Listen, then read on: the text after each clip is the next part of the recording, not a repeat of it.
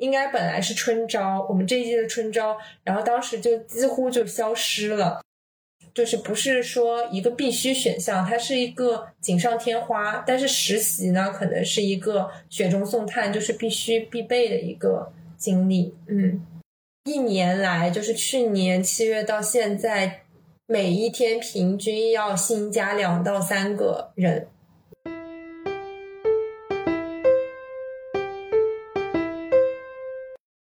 Hello，Hello，很高兴认识你，欢迎收听元宇宙。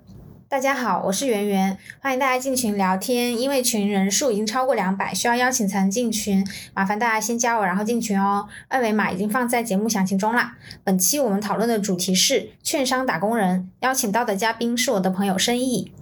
大家好，我是申毅，我是去年六月毕业，然后之前是在某 top 五的高校，呃，学金融专业。现在呢是券商一年级的打工人，我的工作的内容主要是一名基金研究员。嗯，好的。那关于基金研究员，你们的一个工作日常大概是怎样的呀？嗯，我研究的呃这个基金主要是私募基金这个领域。呃，我这个岗位呢，主要是呃调研私募基金，然后做私募基金的一个产品的准入，然后再到后续的一个嗯评审的一个环节和最后的投资落地的全流程的一个监督和监控吧。嗯，所以我日常最大的一块儿的工作，主要是在我刚刚说的跟呃私募基金经理去。呃，沟通以及审核这个基金公司的材料，呃，和它的产品还有业绩啊这些做产品的准入。哦，所以说，因为我是一个对券商完全不了解人哈，所以说是不是可以理解为大部分的工作，一个是沟通，另一个是文书工作，是这样子吗？一个审核对，我觉得你概括的特别准确。就第一个是 呃沟通，第二个是做材料，是的，呃，再加一个吧，再加一个，再加一个是研究，嗯，哦，研究就是说，其实也是最后要写出一个文字材料，是这样子吗？对对，还是说去核对它的数据之类的？嗯，在第二个就做文件材料的话，更多是去核对它的一些。呃，基本信息，因为我们把它作为一个投资标的来看的话，它会有一些呃基本的信息，就是它是这家公司是什么时候成立的，然后它的人员有哪些，它整体的组织架构是怎么样的，就把它当做一个嗯初创的公司。来做研究，对，去做尽职调查吧，嗯，然后在研究的那个环节，更多的是去研究市场、研究策略，呃，就是投研这一块儿的一些内容。嗯，像你说要去跟别人沟通，这个沟通主要是要沟通什么内容呢？嗯，也主要是根据他提供上来的这些公司的推介材料和呃业绩，还有产品的一些情况，去跟基金经理去聊他的策略。当然，我们呃不会有他那么专业，他也不可能把所有的核心的策略点告诉我们，但我们的。这个职责主要是通过他的一些表述去看，呃，他的这些材料跟他所述，以及他最后表现出来的一个业绩曲线是否相符。嗯，第二个是他的一些风格吧，就是呃，看人，这个人是什么风格？因为私募基金它呃很多都是董事长，呃，他很多都是。呃，创始人或者基金经理的一个风格，决定了它整个这家私募基金的整体的一些风格和策略的特点，所以看人也非常重要。嗯，我们刚才有提到一些专有名词哈，比如说私募、公募，呃，能不能就是大概做一个行业扫盲？其实像我们这种呃行业外的人士可以。呃，关于有一些比较常用的词语，比如说什么一级、二级呀、私募、公募这些，可以大概介绍一下是什么意思吗？嗯，首先私募、公募的话，它是呃基金的两种募集方式模式，它主要的区别对是它主要的区别就是基金的募集方式不同。那由字面可以看来的话，私募基金它主要是针对特定的投资者去募集的资金，那公募就是向我们广大的公众去募集的基金。那这个特定投资者的标准的话，呃，还挺多条的。首先就是。嗯，私募的这个投资者，他需要具备相应的比较高的风险识别的能力和风险承受的能力，然后投资经历就简称有钱，是不是？嗯，对，一个是有钱，第二个是投资经历丰富，就这两个都要满足。第三个再加一个风险承受能力更高吧。嗯，因为有钱不一定风险承受能力更高。那怎么去判断风险承受能力呢？看我的不动产嘛。他会做一些，他会做一些测评。哦，就是有很多哦。好的，那一级、二级是什么意思啊？呃，一级、二级其实我这里做的主要是二级吧。二级就是嗯，在公开的市场上去买卖证券。这个主要是二级，就是已经发行上市了。嗯，在呃，我们在就是自己的那种股票账户，自己可以去购买的那些产品，呃，那些股票都是属于这个二级的投资。那一级就是说，这个公司还没有上市，它还是一个非上市公司。然后你去做一些投资的话，就是去呃做一级的一些股权投资。嗯，所以这个区别主要就是这家公司是否在上市。嗯嗯，原来是这样。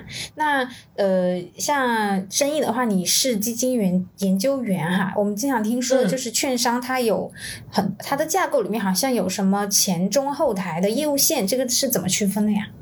就大概都有哪些岗位呢？这里有一个粉丝提问，阿茶他会想问说，券商的前中后台都有哪些岗位，分别有什么要求呢？嗯，好的，主要分为三个部分吧，就整体的券商的架构，呃，一个是前台，一个是中台，一个是后台。那前台就是，呃，你可以理解为它是券商的一些核心产生业务或者是产生收入的一些部门。那主要可以分为第一个就是我们比较熟知的投行，就很高大上的那个投行，对，这是第一个。嗯，投行它主要就是做一些 IPO 的项目吧，或者是呃发行债券，或者是发行股票。对，就是刚刚我们讲到那个，呃，如果是发行股票做 IPO 的话，它就是从呃未上市变成上市，就辅助这个环节。对，然后嗯，第二个就是财富这条线。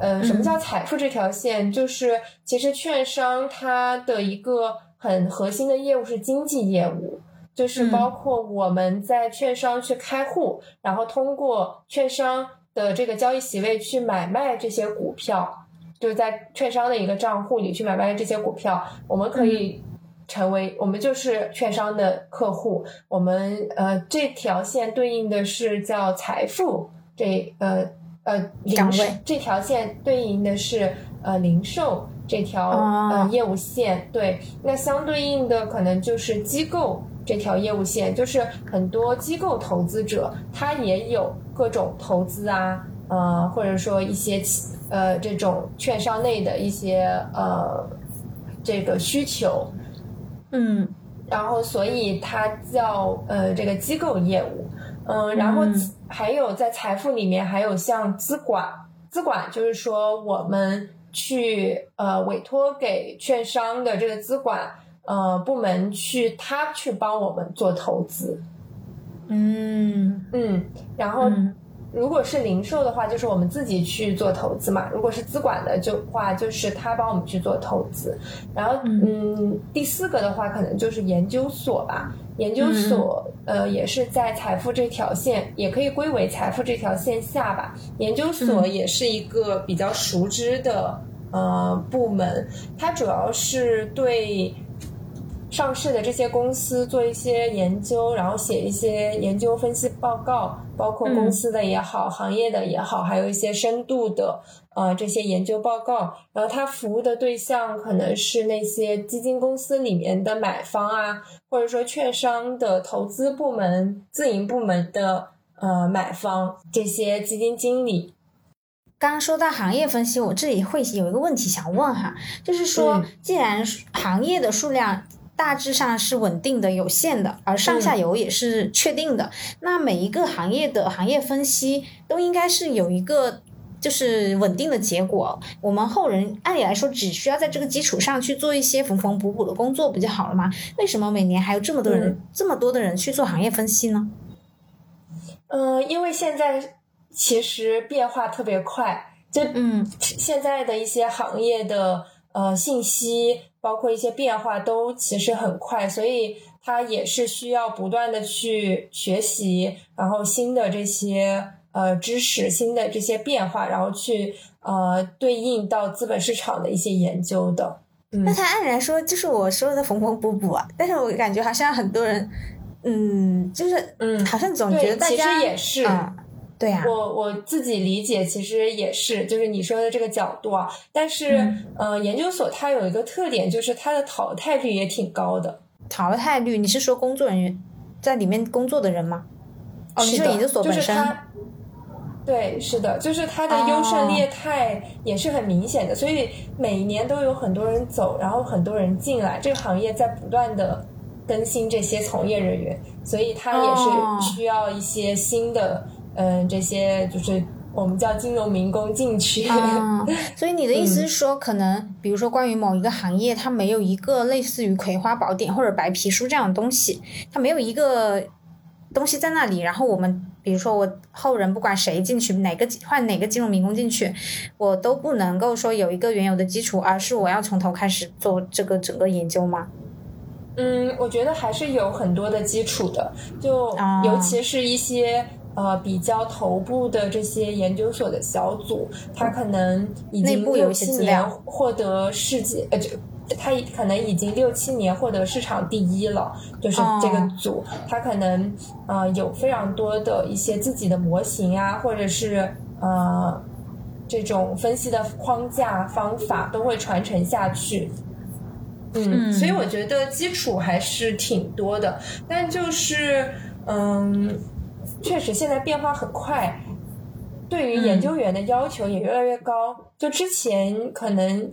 呃，信息会相对来说比较少一些。现在你说每天有海量的信息，然后你可能要从这些海量的信息里面去甄别哪些是对资本市场有意义的这些信息，然后去做一些分析。现在的公司啊，行业的变化也都很快，你要去时刻的 follow 这个行业它的一些变化。嗯，但整体的框架我觉得不会有太大的变化。嗯，那说到这个的话，像你说是就是去再更新一些信息，那这一块儿你觉得会不会被 AI 取代呢？嗯，我觉得很多的基础工作，呃，是可能会被 AI 取代的。嗯，但是它我觉得不会消失，这个是肯定不会消失的，因为它有很多呃更高级的工作要求。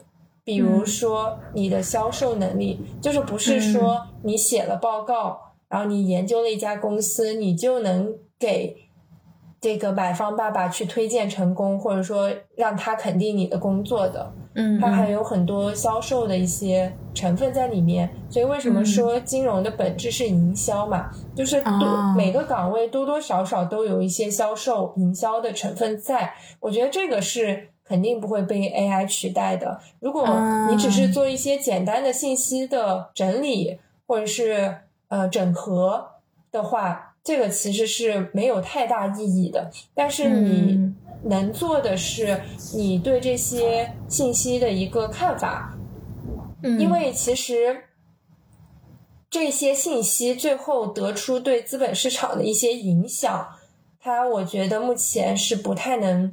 被 AI 去取代的，因为它是一种定价或者说预测的一种能力吧，我觉得。嗯嗯。那像比如说 AI 能取代的部分，是不是就是大家经常吐槽的 dirty work 的部分呢？这一部分你是不是它早就应该被取代，还是说它有什么存在的一些结构性的必要性？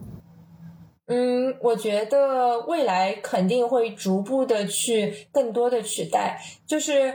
呃，之前最早的话，可能我们只是通过 Excel 啊，这些去分析一些数据。那后面我们可以通过一些呃 Python 啊去分析数据。那后面可能会有更高级的一些方式，更快高效的一些方式去处理这些信息。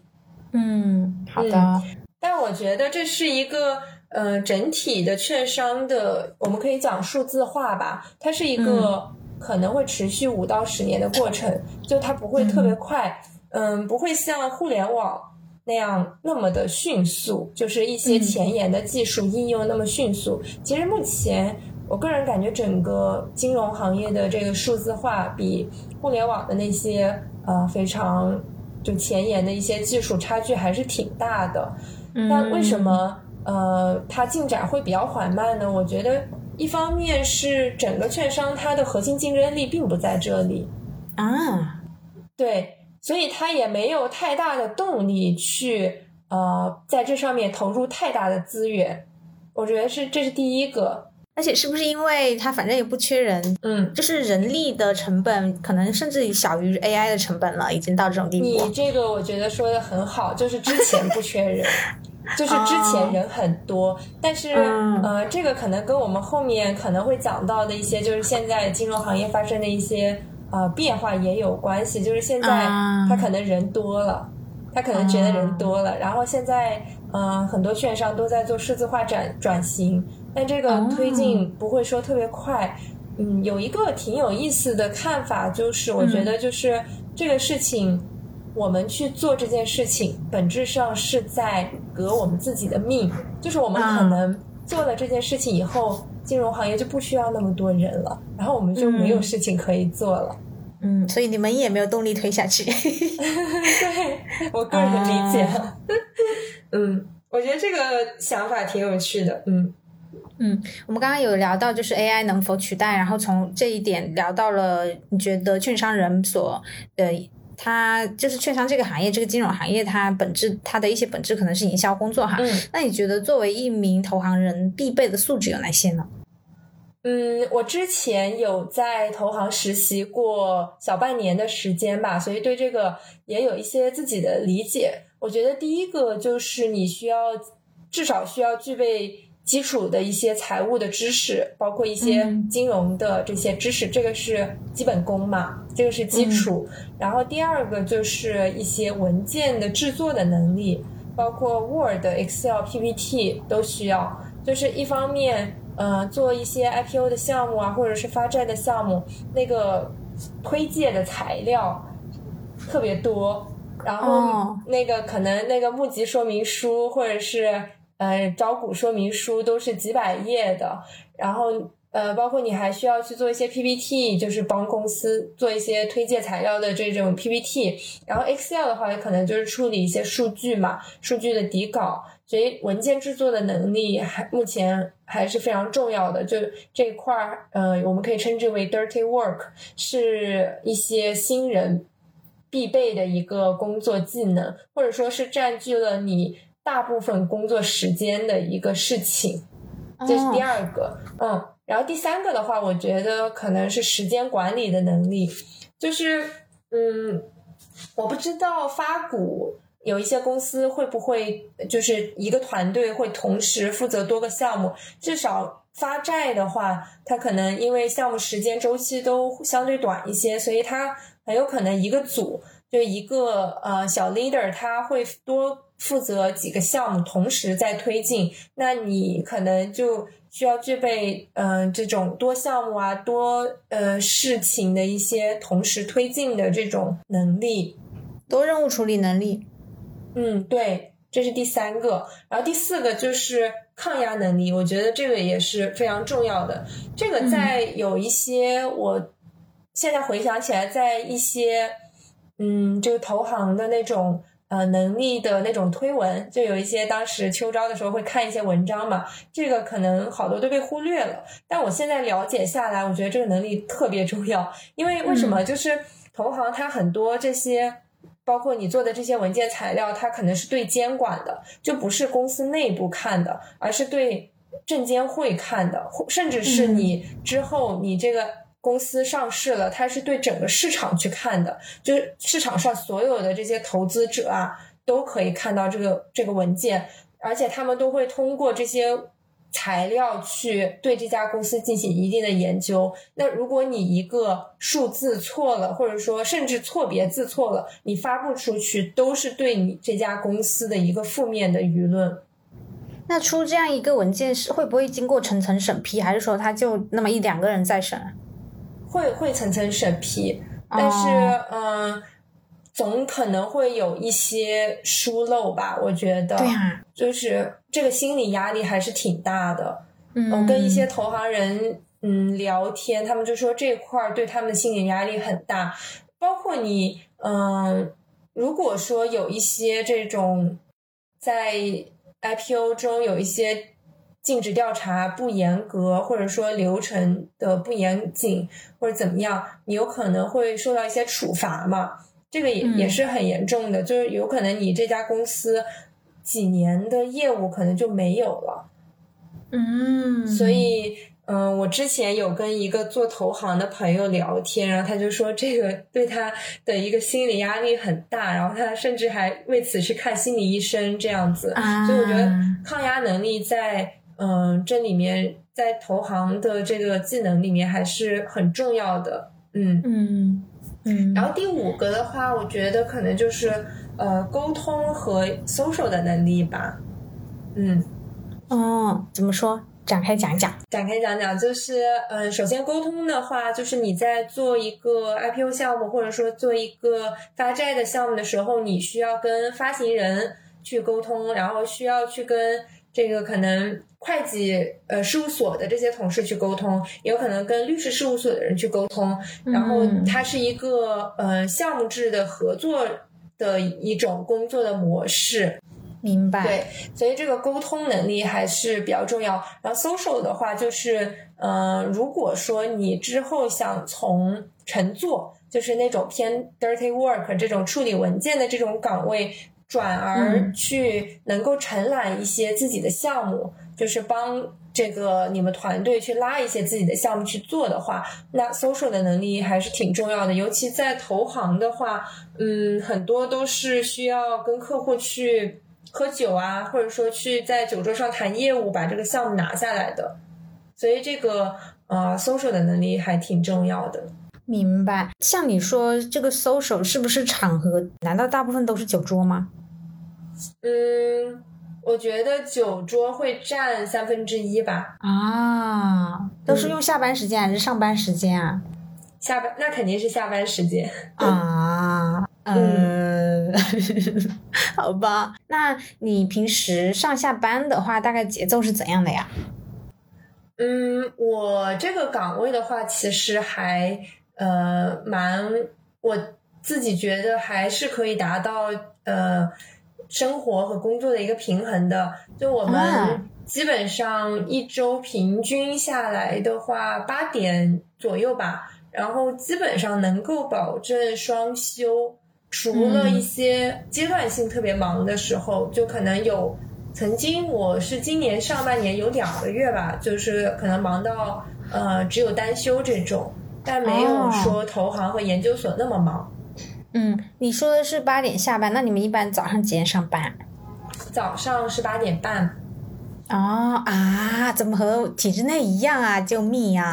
八点半上班就相当于说要七点多起床。体制内也都是八点半多下班。对，而且还有更晚的呢，体制内还有九点上班的呢。你们怎么还八点半上班？好惨，怎么和我们一样惨？救命！八点半上班基本上意味着你要七点多起床，甚至更早。如果通勤时间长的话，可能要六点多起床。嗯，但我通勤时间不长，我通勤时间二十分钟吧，所以我有的时候八点起床，最晚最晚八点起床。你是住公司楼上也不能八点起床吧？啊，你这个好吧好吧，那你们就是迟到会呃那个什么扣扣绩效什么之类的吗？嗯，也还好，没有那么严，因为有的时候我们会加班，有的时候晚上出去应酬，甚至喝酒到一两点啊。我也没有说这个要加班费呀，那我觉得，嗯，明白。有些领导就是也是可以体谅的嘛，嗯嗯，你刚刚说喝酒这个事情，我会想问说，那如果不会喝酒，没有办法喝酒，嗯比如说他就是酒精过敏，或者说他有各嗯种各样的原因没有办无法喝酒的人，是不是没有办法干嗯这一行？我觉得不是，就是我们有同事是完全不喝酒的，就酒精过敏。我觉得现在是这样子，就是嗯、呃喝酒这个事情呢，你我我现在接触到基本上不会劝酒。就不会说哦你必须要喝，但是如果你喝的话，你可以快速跟他产生比较浓厚的感情。我觉得这个是我的体会。嗯我不喝酒，但我有喝的这个行为，比如说我喝别的东西，喝可乐、嗯呃水啊，这样会 OK 吗？那可能就没有那个效果了。喝可乐，我觉得跟喝茶没有太大的区别。太可恶了。嗯但是也有就是呃不喝酒的同事，或者说酒量不太好的同事，但他也很专业。我觉得这样嗯、呃也也是 OK 的。就是说，嗯，我自己感觉，如果你能够跟呃客户去嗯、呃喝酒的话，可能会有助于联络感情吧，就是快速呃熟悉起来。嗯嗯，明白。而且不同的岗位可能对这个也不太一样。就我刚刚说嗯投行呢，可能更多一些，呃，但是嗯对于财富的话，就是我刚刚说的那那些经济业务，可能就稍微少一些，因为它的需求，呃，可能更加明确吧，就是呃，尤其是机构业务啊，就是比如说我这个 A 机构有什么这样的资源，你 B 机构有什么样的资源，哎，我们能够互补。我需要你的，你需要我的，那我们就可以坐下来谈这个业务。那如果没有的话，你跟我喝再多酒也没有。不能无中生有。嗯 是的，是的，嗯嗯，生意，你有说到就是你是自营的基金研究员，关于券商嗯自营，它的各业务线发展有可可以跟大家介绍一下吗？嗯，就是券商自营的话，嗯，首先它的定义嘛，就是使用券商的自有资金去买卖一些证券。那这个呃买卖的证券呢，就包括股票啊、债券、基金、金融衍生品。嗯、主要是这四大类吧。那嗯呃，它一般的这个划分也是这四大类对应不同的部门啊，有一些就是如果说是你投股票的话，可能是在权益投资部，然后你投债券的话，就是在固收投资部，然后。呃，有一些券商呢，它会有基金投资部，然后通过这个买卖公募基金或者是私募基金去做这个收益，然后还有金融衍生品那嗯，因为券商它整体呃，为了防范风险，它整体投资于这种风险比较高的权益类的资产的比例不能太高，呃，因此固收的这个部分的资金体量一般都是最大的，就是远大于这个投股票的权益的这个部分。嗯那其实，但是固收它也是有风险的嘛，最大的风险就是信用风险，就是说如果投资的这个债出了一些信用风险的话，那可能一年的利润也都没有了。所以固收里面它的信用评价也是比较重要的，对。所以自营的话，主要就分为这四个，就是业务板块或者说四个部门吧。嗯嗯，那对应到岗位的话，嗯，其实一般在大的券商里面，它是一个比较大的部门，那里面有这个研究，嗯，然后还有交易，然后还有投资，就是做基金经理或者投资经理，然后还有偏这个中台的一些风控啊、合规啊、运营啊这些岗位都可能会有。对，就是意思就是整个券商它可能会有一个大的呃风控部或者合规部，但是在每一个嗯这个小的这个业务线里面，这个部门里面可能都有一些呃风控专员、合规专员，就是对接的更加细一些的这些嗯岗位。嗯，这里的话会想问，那你刚刚提到那些岗位哈，比如说一个嗯纯文科生的人，他能够做的大概是什么样哪哪些岗位啊？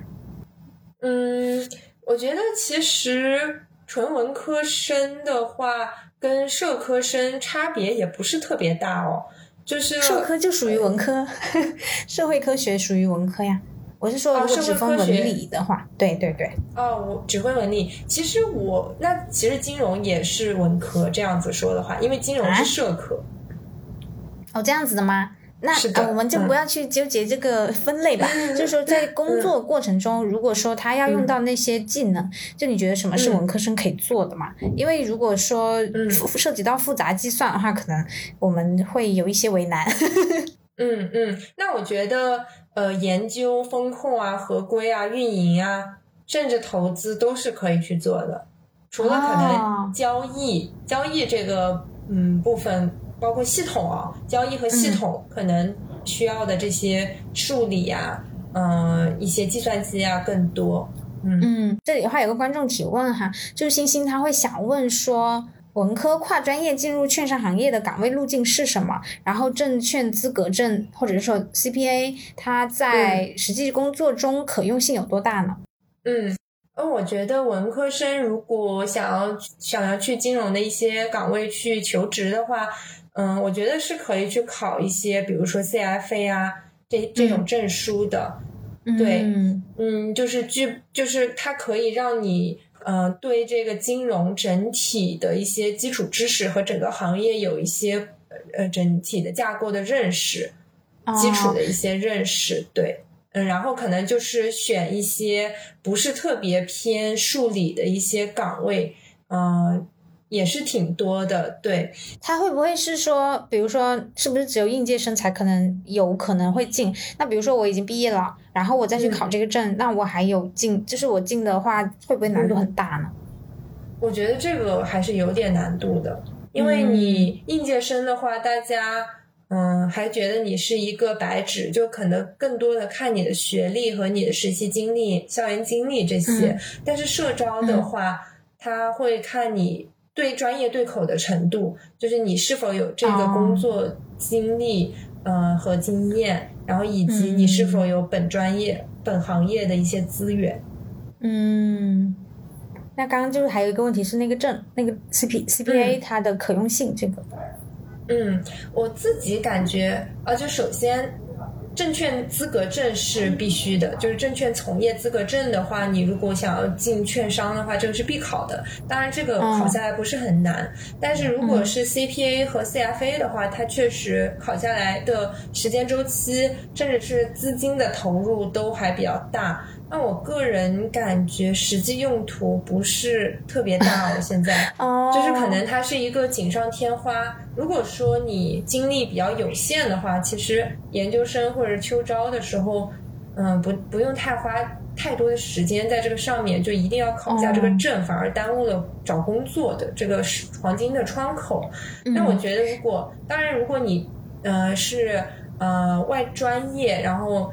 比如说像刚刚的，你是只是学文科的，不是学金融的，你想对金融的整体的专业知识和整体的一些呃这个技能有一些了解的话，你可以去考一下 CFA。嗯，嗯，那所以说，像你们金融专业的学生，是不是说从本科就开始考这些证书啊？哦，有很多同学是从本科开始考的，但是我就是没有从本科开始考，所以现在也没有考出来。啊，就这是这个也不影响哈。嗯嗯，如果说你要考的话，其实从大四可以考 CPA 就可以去考了，因为你大四的学习的能力还是挺强的。到研究生，嗯，当时我主要都是在实习，就实习已经占用太大的时间了，然后嗯甚至毕业论文都只能腾出呃小部分精力去搞嘛，所以就嗯实在是没有时间去考证了。但这个最后它还不就是不是说一个必须选项，它是一个锦上添花。但是实习呢，可能是一个雪中送炭，就是必须必备的一个经历。明白嗯，那券商是不是它也分国企的券商和其他券商啊？嗯，有的就是嗯，国企的这个券商可能偏多吧，民营哦的偏少一些。嗯，很多券商后面都是嗯，就不点名了吧。哦哦哦哦，好的嗯好的好的。就很多券商，它后面都是呃一些，比如说呃地方的国资委啊，这种就属于是哦国企的券商。嗯那你那你现在所在的是国企的还是民营的呢？嗯，我现在所在是国企的券商。哦，当时是为什么会做出这个选择呢？嗯，当时主要是觉得这家券商它的工作强度不是很大，所以选择了这家券商。嗯，但是后来就是又发生了一些变化，就整个公司好像又要就是争先吧，所以可能又不是那么的养老了。这个也是在变化中的。嗯，你说的是市场化程度又加深了，是吗？嗯，也不是说市场化程度加深吧，就是整个公司的一个。它对未来的一个嗯发展的规划，或者说对排名的一个要求，哦，嗯，那第二个部分就是财富的这条线，呃，财富这条线它主要对应的是呃金融的这种比较核心的经济业务，呃，包括零售机构啊、资管啊，还有我们比较熟知的研究所。呃，其实都可以包含在这个就是大的这个财富的这个呃业务板块内。零售的话，就比如说我们这种个人投资者去券商开户，然后在那里去进行股票啊、基金的一些交易，这个就属于零售。那机构的话，就是有很多机构的投资者啊，包括基金公司，嗯，一些信托、呃加办，它也有一些投资的需求，那它也呃会在。券商去开户做一些这种投资，那第三个的话就是资管，资管的话就是我们去购买券商发行的一些资管产品，把我们的钱委托给他们，他们去帮我们做投资。嗯啊，第四个就是研究所里面的研究员，呃，这个可能大家比较熟悉，就是去研究一些个股啊、行业，写一些分析报告，然后给上市呃给基金公司做一些路演和这个呃。标的的推荐，嗯，这是财富这条线。那第三个的话就是投资的这条线，嗯，投资其实就是自营嘛，嗯，自营的话它可以包括呃权益固收，嗯，主要这两大板块，呃，用公司自己的钱去做一些投资，嗯，还有一些比如说呃证金证券金融部，它就是做一些融券和融资的业务。嗯，最后的话还有金融衍生品，呃，里面有一些这个呃产品设计啊，呃衍生品交易，还有产品的一些销售的岗位。这个是整体的券商前台的一些业务板块。就总结一下，就是基本上是包括投行、财富条线，然后投资，嗯，证金、金融衍生品这些。那中台的话。呃，一般就是包括风控、合规，呃，内核就是内部审核，然后资金营运，呃，就是刚刚讲到的这种券商自己用自己的钱去投资，那这些钱就可能是从这个资金营运中心出来的，或者是去统筹规划的。然后还有包括信息技术，就是现在券商也在大力发展数字化转型嘛，那更多的是这些呃信息技术部去负责的。那最后就是后台的话，呃，比如说，嗯，一些行政啊、财务啊、人力啊这些，每个公司都有的一些职能岗，嗯，这个是整体券商架构的一个介绍。那如果说去券商做职能岗，是不是就可能永远都是一个边缘的岗位啊？嗯，大概率是吧？就是从后台转到前台的可能性。嗯，还是比较小的，因为它跟券商的一些核心业务的关系不太大。那可能每个公司都有。那你如果做财务的话，你可能更多的是财务的一些呃技能。那你可能可以去到别的公司做财务，但是你说跟金融的一些业务的嗯这些技能没有太大的相通的之处。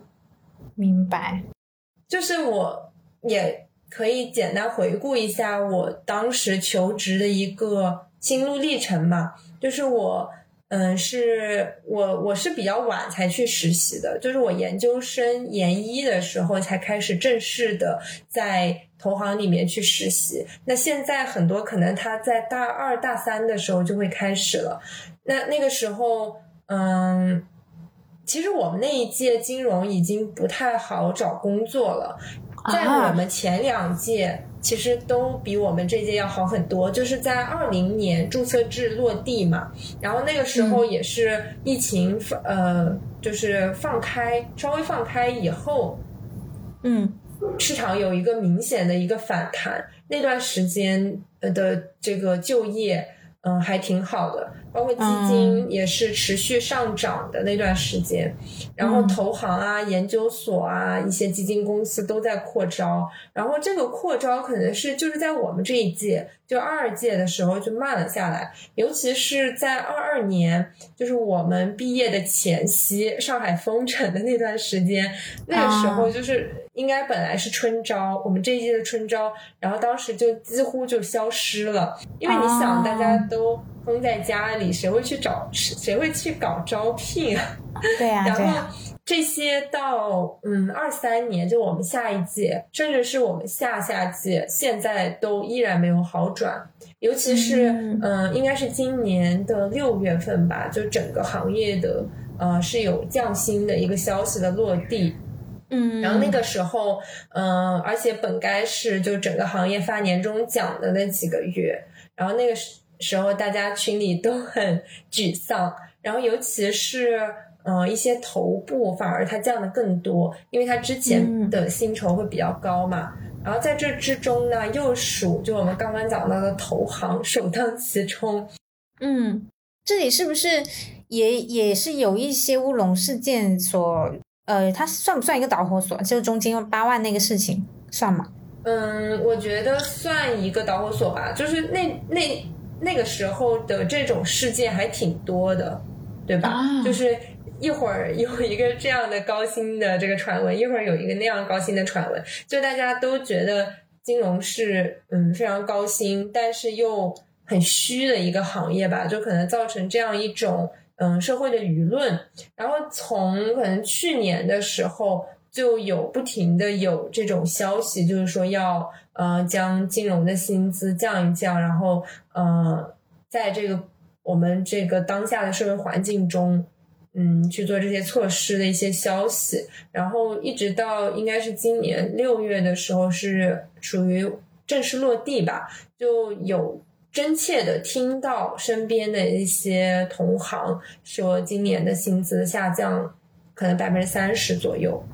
嗯，而且他还不只是降年终奖，就降绩效那种，有的是直接降你的 base。那降 base 其实就还挺严肃的，因为你的 base 是你的基础工资嘛，那你以后跳槽啊，你都需要根据你的 base 去看你的一个就是定给你定薪嘛。那如果降 base 的话，那说明真的是就是整个行业它的一个基础工资有所下滑。明白。嗯嗯，其实关于这个金融行业的高薪这个事情呢，就是确实也是有比较长时间舆论哈。然后我们、嗯呃，切实来说，它确实是很高薪，因为你知道。嗯大家都有一个心理叫不患寡而患不均嘛。你金融行业说实在的，确实也是没有，就是它其实不是一个怎么说，它没有生产出任何东西。呃，可能嗯它就是对嗯对对，然后可能在我就外行人，大家的一个普遍的评价可能是觉得你们就是在玩一些金钱游戏，或者说就是嗯你你可以理理解那种想法嘛。然后但是又却嗯却拿了很高的薪资，然后然后再加上这个社会情绪的渲染，所以大家确实有一种苦金融行业。高薪嗯久矣的这种感觉，就是如果你不是这个行业的人的话，对你会怎么看待这种、嗯这种看法呢？我觉得我我也可以完全理解，因为嗯包括像我们那个时候求职的时候，我们也很羡慕互联网的，因为互联网它的薪资结构啊跟金融不太一样嘛，就金融其实是年终可能或者说绩效，你的业绩。嗯，占很大一个部分，你的薪酬的很大一个部分。但是互联网它可能就是光 base 就可以，有可能他 base 占到百分之七八十，然后可能年终是小头，那说明他的薪资是非常稳定的，因为年终这块是不太确定的嘛。然后，而且他的一些补贴啊、房补啊、饭补、餐补这些都很多，所以当时我们也很羡慕互联网，就觉得互联网。为什么这么高薪，对吧？所以我觉得，呃，这个也挺正常的。但是，呃，我并不觉得就是金融它没有产生对社会没有什么意义，因为金融它的啊本质是资金的融通嘛，就有一些，嗯呃。这个企业它需要融资，然后有一些呃人或者企业它有这个资金，那两者之间它一个有需求，一个有供给，那金融就是帮他们去把这种需求给撮合起来，去配就是提高整体这个社会资金的一个利用效率，让钱在需要的人的手上，是这样子它的一个本质。嗯，其实很。就是金融的之前的高薪，一个是整体行业确实是有一个贝塔，就像之前的互联网，它也是有一个贝塔的。那现在这个贝塔可能，呃，这个斜率低了，那整体就会慢下来。它是有，它是一个有周期现象的吧。就是阶段性的一个一个事情，所以现在也是在逐步的下降嘛，就是在往均值回归。对，这是第一个的周期的现象。第二个是，其实金融整体的它的方差是挺大的，就是啊，头部的那些或者说金字塔顶尖的那些金融的这个，我们就不能称之为打工人了，可能金融从业者。他是挺高薪的，但还有还是有很多，嗯，在就是中下部的一些，就是像我们这样的金融民工，其实也没有很多，对，也也而且也很辛苦，对，加班很多嘛，嗯，嗯，所以它是一个方差挺大的一个一个行业，就是说它的平均值可能会比较高，但它的中位数可能就没那么高了，因为平均值是顶部那些拉上去的。明白，就像我和马云一平均，那还了得？是的，明白。嗯，那你现在还会说建议去投行或者券商吗？如果金融行，如果是金融专业的学生的话，嗯，我觉得怎么说呢？我自己呃不后悔我这个决定，然后我也建议呃，我我我觉得去金融。这个的一些岗位或者公司也是挺好的，但是现在就是因为整个行业它的增速的一个下降，或者说需求的一个萎缩，所以它的这个 HC 其实不多了。嗯，就是现在都在缩招吧。嗯，明白。之前包括像我们公司之前可能呃招到的，就是来投简历的这些求职者的学校的经历。都没有现在的好，就现在有的时候已经可以有一些北大清华的来投 我们了，因为我们不是头部嘛，所以嗯嗯，这这说明其实头部的需求也是有收缩，但这个行业就是嗯出来的就高校出来的金融专业的学生求职者很多，就属于一个供给。小于需求，就岗位供给小于求职需求的一个阶段吧。那如果说，嗯，要给在金融求职或者说即将求职的同学一些建议的话，嗯，我觉得一方面可以找一些，嗯，还有新的需求的方向，就是可能之前是一个呃整体的行业的一个呃需求都比较好旺盛，那现在可能是一些结构性的需求。嗯，包括现在整体金融里面发展比较快的一些业务啊，比如说呃衍生品的业务、机构业务啊、投顾业务这些，就是结构性的机会还是有招人的需求的。然后或者说可以去关注一些嗯券商里面，就是说某券商当前发力的某个业务板块。这个也其实也是结构性的需求，但它可能就更细致一些吧。因为每家公司出于一些阶段性的内部的架构调整啊，或者说人员更迭啊，甚至是领导的一些更换，一些原因都会导致它有一些嗯新的发力的板块在有招人的需求，也有一些正在走下坡路的板块，嗯，它可能会缩招。所以嗯，我觉得可以去多。呃，接触一些学长学姐，或者说有经验的呃在职的员工，通过多种方式去投递，嗯，然后比如说内推这种方式，可能会增大你进入这个行业的一个概率。我之前呃有听那个港大毕业的同学说，呃，香港那边卷到进投行，有的人会在交友软件上去找人内推。哦，我也听就是说过不一样的。方式，对，打开思路。而且好像听说，嗯就是有的人会花钱去买实习，就是啊按理来说你这个实习应该是公司给你发钱，然后他是花钱去买实习。我觉得花钱买实习完全不需要。就是啊虽然说这个行业它现在嗯正式员工在缩招，但是实习生的需求还是很大的。哦，就是他可能给你实习的机会，但没有留用的机会嘛。那如果你嗯还要去花钱买实习的话，我觉得完全不需要。就是嗯嗯，现在实习的机会还是特别多的，而且很多都是免费的实习的机会。就理应是免费的实习的机会，对吧？啊，对呀、对呀、对呀、因为金融本身实习，它理应是有偿的。嗯金融本身实习，它可能日薪就不高，就是普遍来说是七十块钱一天吧，就可能！很低，对吧？嗯 然后有我我像我这种就是跨城市实习的，我还要租房，所以基本上我的嗯工资是交给我的房东了。然后我在那里嗯可能实习一年，我是一分钱不赚，我还倒贴的，你还让我去花钱实习。嗯，其实金融它是一个怎么说呢，就是。资源咖友好型的一个行业哈，那没有，嗯就是家里可能没有什么资源的人，你会建议他选金融吗？我觉得，如果说没有资源的人不能选金融，有点太绝对了。就包括我自己也没有资源，我是一个从这个大西北呃考到这江浙沪的一个完全毫无背景、毫无资源的一个人，最终我还是可以留在这个行业嘛。那、我觉得嗯应届生或者是三年内没有资源是完全 OK 的，但是社招的话，你还是需要有资源。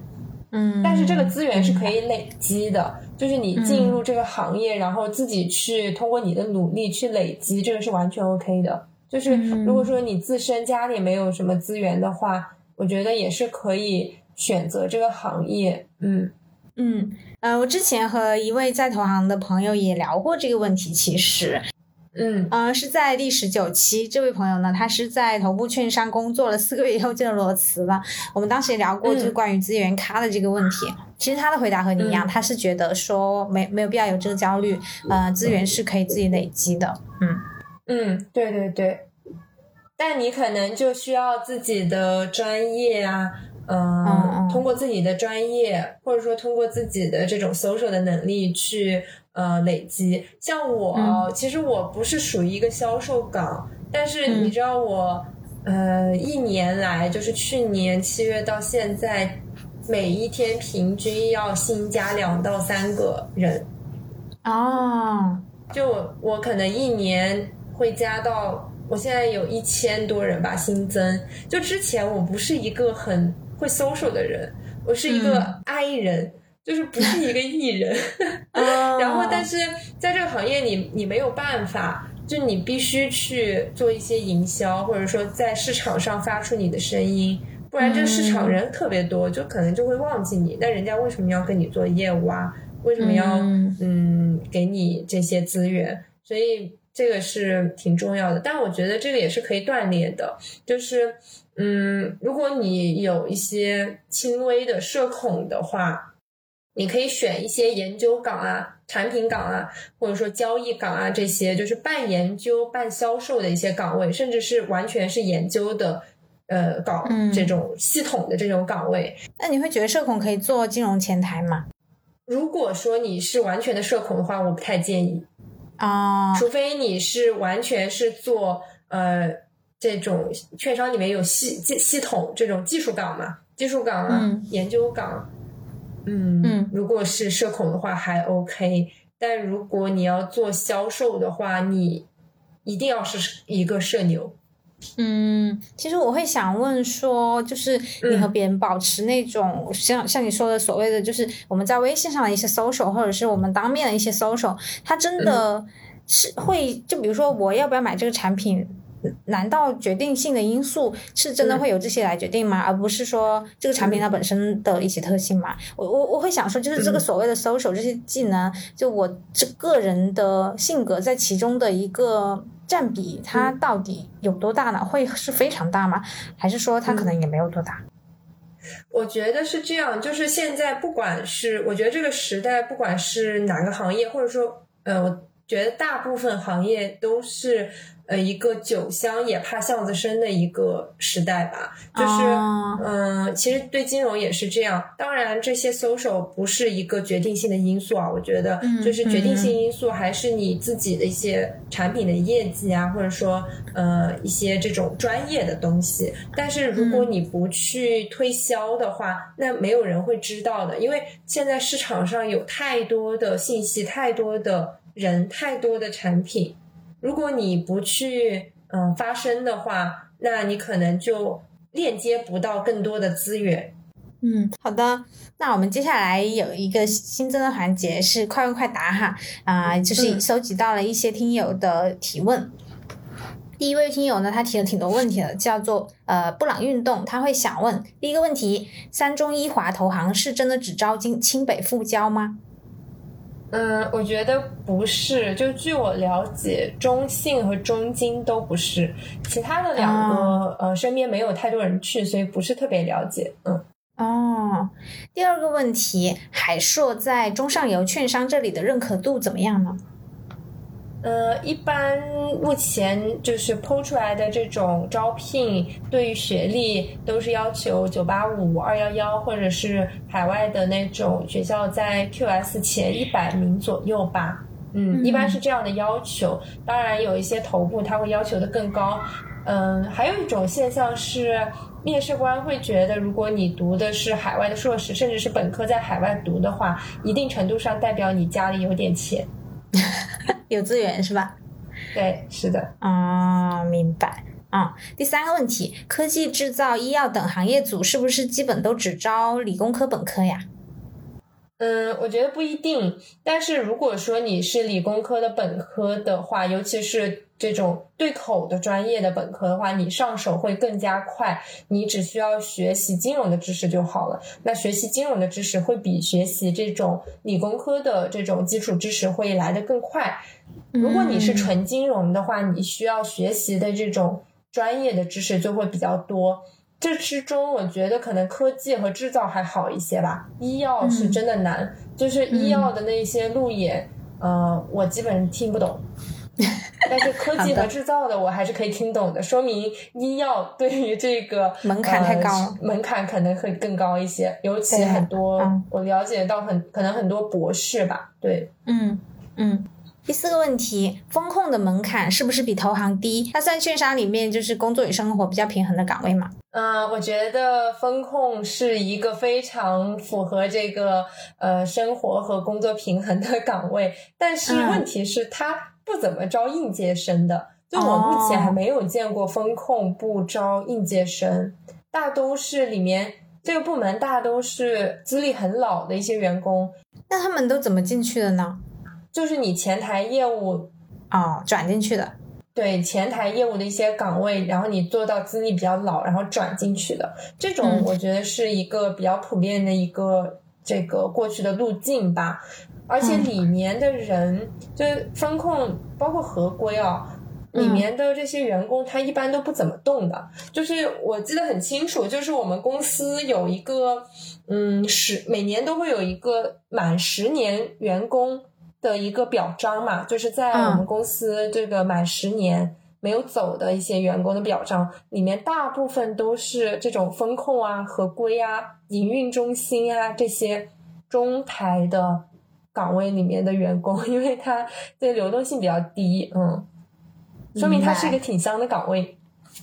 对呀，对呀，而且刚刚说到一个到点下班这个事情，我在想是不是交易员是最容易到点下班的，因为他。到点就关市了，对吧？是叫关市吗？对啊，收市停对啊，收市停止交易哦。好的，但是交易员怎么说呢？就是如果你是股票的交易员的话，你现在基本上都要求你要半交易半研究，因为股票的交易员被这种系统或者甚至以后 AI 替代的可能性更大一些。如果你没有一些自己的研究的这种观点，或者说，呃，你只做一个交易员的话，很有可能未来会被替代。但债券的研究但债券的交易员的话，可被替代性更低一些，几乎不具备完全被可替代的这种可能。嗯。好的，呃，第五个问题，券券商里除了量化，其他金融分析相关的岗位需要的量化能力有哪些呢？需要自己写码，还是说可以调用现成的包，还是有什么？嗯，我觉得量化能力的话，你会写 Python 或者是 R，呃，这个调包就可以了。甚至你会点基本的语法，就你知道这个语言大概是什么样的，然后你把这个软件下载下来了，或者知道在哪里去写，怎么导入数据，然后基本的这个语法，呃，大概是什么样的，呃，出来的这些文件怎么导出，那我觉得就可以了。然后边用边学。就是一般它不是很强制的，但是这个事情可以极大提高你的一些工作效率，就你处理数据或者说处理一些文件的这种 dirty work 的工作效率，所以它对你自己的帮助是很大的。但是，嗯，但是这个工作可能只要求你有最后的这个结果就好了，只是说你实现这个结果的这个过程中，你可以。其他的用这些工具去提高你实现这个结果的这个效率。嗯嗯，还有位听众，因为他的表他的昵称是一个表情，所以我 我没办法念哈。他第一个问题会想问说，成功入行的对于学历和实习的要求是不是真的有那么高？那个录取率是不是真的已经到达万中取一或者是更高的一个程度了？我觉得万中取一有点夸张吧，就应该没有那么高。对，但是看你的一个追求，你是要去头部还是中部还是这种小的一些券商？那头部的券商肯定对学历和实习要求是特别高的。嗯，之前是，现在更是，因为现在缩招嘛，所以像我们这种中部的，可能都有北大清华的来投了。之前他们可能可以稳进三中一华，就是头部的那些券商的。嗯。还有一个问题是想问说，未来要怎样才能自己承揽项目，而不是总做材料呢？金融行业，尤其是投行的 networking 要求是不是超级高？嗯，你如果想从承做转承揽的话，你肯定是要去搜手的，去嗯承揽项目。这个的话，看你想要做到什么程度吧。如果你只是想做一个就是基础的员金融民工的话，那你可能不太需要具备这个技能。但是这这说明你的职业生涯可能会比较短。如果你是想要走得更长更远，嗯，如想要自己积累自己的人脉和资源的话。就是这个 social 啊，networking 啊是非常重要的，但我觉得这个是可以去学习的。就你可以先进入到这个行业，然后再去慢慢的，嗯，习得这些技能。就是，嗯，因为它需要一个行业的氛围的浸泡。我觉得在学校里，如果你不是一个，就是，嗯，你家里没有很浓厚的这种金融背景的话，你可能也不太清楚。呃，需要的这些技能是什么样的？嗯嗯，对，我在小宇宙也有一档自己的播客，叫《畅所欲言，快乐万岁》，大家有兴趣也可以去收听我的节目。嗯，你可以大概介绍一下它是讲什么的？其实它没有什么，目前没有什么固定的主题。哦，好的，我也可以简单介绍一下。这档播客呢，是我个人创建的，我称之为养成系的播客，主要关注的呢是我们每一个普通人的职业和事业。嗯，对，听起来挺有趣的。好的，那我们本期内容就到这里，说出来就好了。希望这一期内容有给到你一点点安慰。欢迎大家一起进群聊天，还有关注我的微信公众号“元宇宙 Podcast”、小红书“小圆壮士”，或者通过邮箱与我联系。那我们下期再见，拜拜。拜拜。